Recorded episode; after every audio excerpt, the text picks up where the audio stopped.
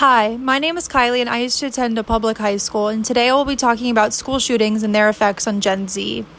At my high school, someone wrote something on the bathroom wall, not your usual graffiti, but a threat.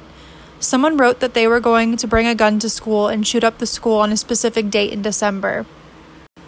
When administration found out about the note, we got school canceled for the day that could have been a school shooting. Nothing happened and no one was ever caught, but people were definitely concerned. Is what the school did enough, or should they have done more? How could we prepare for such an attack if it were to actually happen?